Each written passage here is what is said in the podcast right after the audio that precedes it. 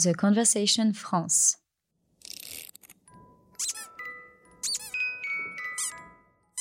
On l'appréhende, on la prépare, on l'accompagne. Et quel que soit l'état d'esprit dans lequel les familles se sentent le jour J, la rentrée en crèche est un tournant dans leur vie. Pour les parents, il s'agit de voir d'autres adultes entrer dans la vie de leur enfant. Pour les bébés, c'est le début de la vie en collectivité et le point de départ de multiples découvertes. Car les tout petits ont d'incroyables capacités d'apprentissage qu'on prend mieux en compte aujourd'hui, mais qui conduisent parfois à des croyances un peu excessives, comme l'idée que tout se jouerait avant 6 ans. Avec Catherine Bouve, maîtresse de conférences en sciences de l'éducation à l'université Sorbonne Paris-Nord, on se penche sur cette attention à la petite enfance, qui se manifeste par un regain d'intérêt pour les pédagogies innovantes, comme on l'entend dans ce reportage de France 3 Grand Est.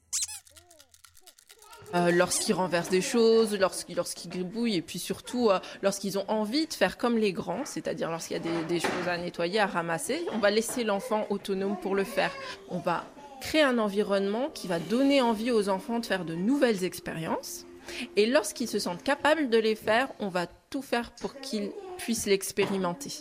Au niveau de l'éveil, c'est euh, vraiment intéressant parce que je trouve que les gamins évoluent beaucoup et euh, on a vu la, la petite progresser euh, vraiment en un rien de temps, la façon de parler, la façon de s'exprimer, de jouer, le contact avec les autres.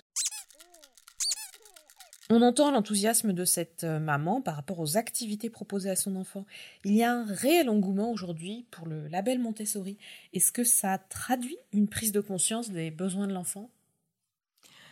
Alors, cet enthousiasme fait, de cet moment fait plaisir à voir, bien entendu. Après, on peut se poser différentes, euh, différentes questions à, partir de ce qu'on vient d'entendre. La question des, rituels, la musique, du bricolage qui amène vers une, une autonomie de l'enfant. Il y a une espèce d'injonction, en fait, euh, euh, à l'autonomie à, l'âge de la, de la plus grande dépendance de l'enfant, hein, 0-3 ans. L'enfant est très dépendant de l'adulte ça renvoie à se poser la question sur euh, à, quoi, vers quoi on veut, on veut éduquer l'enfant finalement. Reprendre comme ça des pédagogies et, et euh, se revendiquer de la pédagogie Montessori, moi je, je, je suis un peu euh, interrogative parce que euh, cette pédagogie, elle date du début du XXe siècle. Elle est née dans un contexte euh, qui est celui de, l'Italie des années 1920. Euh, voilà, donc à partir du moment où une pédagogie date et puis où elle est décontextualisée, qu'est-ce que voilà, quel sens, quel sens ça prend ça, ça renvoie à cette question là où tout se joue, enfin cette affirmation que tout se joue avant six ans et on se revendique de telle ou telle pédagogie, finalement, ce sont des, euh, des accroches aussi de vendeurs de, programmes en tout genre. Voilà, quand je dis ça, je ne, je ne je jette pas la pierre aux, professionnels qui, euh, euh, qui s'approprient hein, et qui cherchent à s'approprier le sens de, travaux pédagogiques. Mais derrière l'étiquette, il peut y avoir différentes choses. Hein. Il peut y avoir véritablement des, des équipes engagées dans, dans une réflexion pédagogique, comme il peut y avoir aussi euh, des gestionnaires privés à but lucratif qui à but lucratif pardon qui euh, qui mettent cette étiquette parce que c'est euh, c'est très vendeur.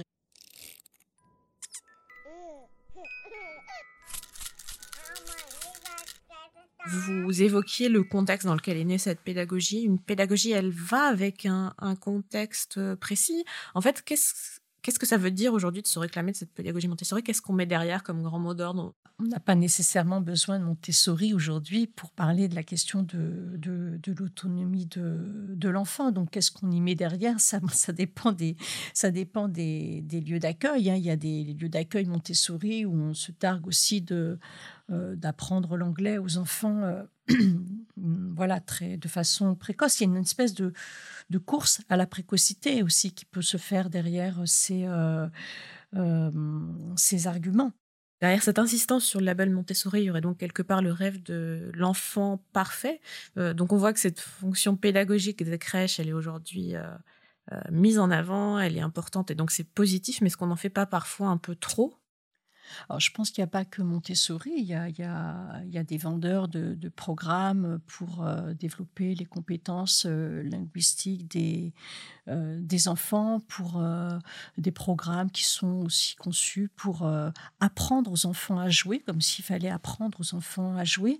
Je crois qu'effectivement, il faut être vigilant que qu'on ne passe pas de l'enfant, de cette représentation de l'enfant tube du gestif hier à aujourd'hui une représentation de l'enfant qui serait plus qu'un cerveau sur pattes euh, et qui pourrait ingurgiter euh, euh, des programmes pour lui permettre de mieux se, développer. Là, une, une espèce de course à l'enfant idéal, à l'enfant intelligent, épanoui, qui fait du, sport, qui pratique un instrument de, musique, est bien dans sa peau. Donc un enfant qui n'existe pas, parce que ça, ça n'existe nulle part. et je crois que oui, il faut être... Des collègues suisses ont écrit un ouvrage pour critiquer ces programmes qui s'intitule Plus vite, plus fort, plus haut. Je, je crois, voilà, c'est euh, attention à cette course à la précocité pour euh, permettre à l'enfant de, vivre son enfance euh, ici et maintenant. Hein. Ça renvoie vraiment la, à la question de euh, à quoi et vers quoi on veut euh, éduquer, éduquer nos enfants pour notre société de, de demain. Je, crois que c'est cette question-là que, pose finalement le l'orientation euh, pédagogique de, ces lieux d'accueil. Donc les crèches, aux yeux des parents, elles préparent le futur de l'enfant.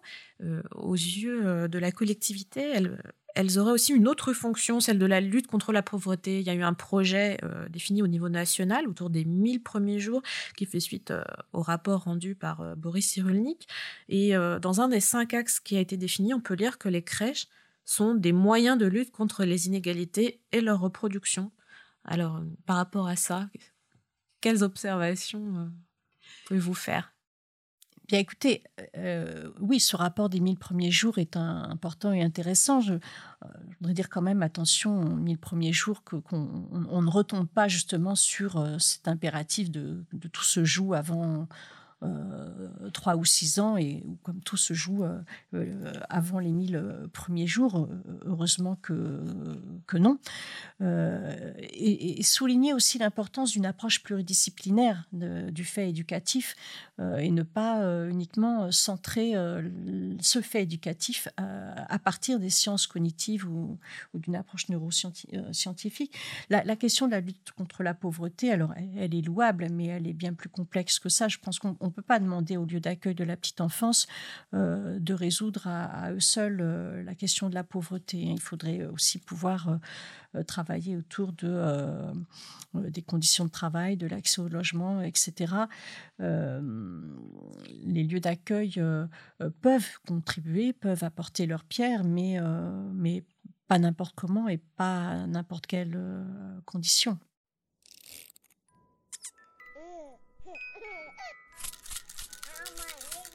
C'est vrai que, euh, comme à l'hôpital, euh, peut-être en crèche, euh, derrière tout cet engouement, il y a une situation qui est un petit peu plus compliquée. il y aurait aujourd'hui une crise des vocations. alors, est-ce que vous pouvez nous en dire un petit peu plus? Oui, entre guillemets, une crise de la vocation. C'est vrai qu'il y a beaucoup de lieux qui sont euh, affectés par, euh, euh, par du manque de personnel, par de l'absentéisme, qui conduit à baisser la capacité d'accueil, qui conduit à fermer des, sections. Comme l'hôpital, c'est quelque chose qui ne date pas d'aujourd'hui, mais dont on tarde à, mesurer l'ampleur et à, prendre de, des, des décisions significatives. Hein. Je, comme la plupart des métiers exclusivement quasi exclusivement féminins. Euh, ce sont des métiers qui sont sous-payés. Euh, ce manque de personnel euh, affecte considérablement les conditions de travail des personnes qui sont, qui sont en poste. C'est vrai, il y a, y, a, y a, une véritable dichotomie en fait entre toute cette réflexion et cette effervescence autour des projets pédagogiques, des, des, des, pédagogies de la charte nationale du jeune enfant, je trouve qui est prometteuse dans l'appropriation que peut en faire les équipes et et les conditions de travail dégradées le manque de, de personnel qui s'accentue dans, tous les domaines, d'ailleurs, pas, seulement dans tous les, types d'accueil, hein, pas seulement les lieux d'accueil collectifs, mais au niveau de l'accueil individuel aussi. Concernant cette crise de la vocation, je crois que c'est important aussi de prendre soin euh, des professionnels. Hein, comme c'est un des principes d'ailleurs de la, charte nationale d'accueil du jeune enfant qu'on a évoqué tout à l'heure. Euh, si on veut que les professionnels prennent soin des enfants aussi, il faut pouvoir prendre soin des professionnels et de leur permettre de euh, réfléchir sur leur pratique. On ne peut pas demander à des professionnels de faire un travail de qualité si elles sont du lundi au vendredi avec auprès des enfants. Il leur faut du temps pour se réunir, pour travailler, pour questionner, mettre à distance leurs pratiques et les, et les enrichir. cette condition qu'on peut aussi euh, permettre non seulement d'améliorer l'accueil euh, des jeunes enfants, euh, mais lutter contre cette crise de, de la vocation hein, pour qu'elle soit dans d'autres conditions de, de, travail que constamment pallier, pallier aux urgences. Donc on voit que la vision de l'enfant a évolué, euh, qu'il y a des innovations pédagogiques qui sont assez enthousiasmantes, mais qu'il y a encore euh, beaucoup de pain sur la planche. Euh, donc pour approfondir toutes ces questions, on peut aller lire vos articles sur The Conversation et ailleurs, ou alors aussi réécouter les deux premiers épisodes de ce podcast. Merci Catherine Bouve. Avec plaisir.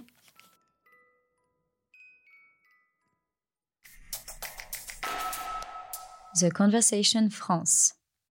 In Extenso est un podcast de The Conversation. Chaque vendredi, la rédaction donne la parole à la recherche pour mieux comprendre l'actualité. Retrouvez l'ensemble des épisodes d'Inextenso et nos autres séries directement sur theconversation.com dans la rubrique podcast.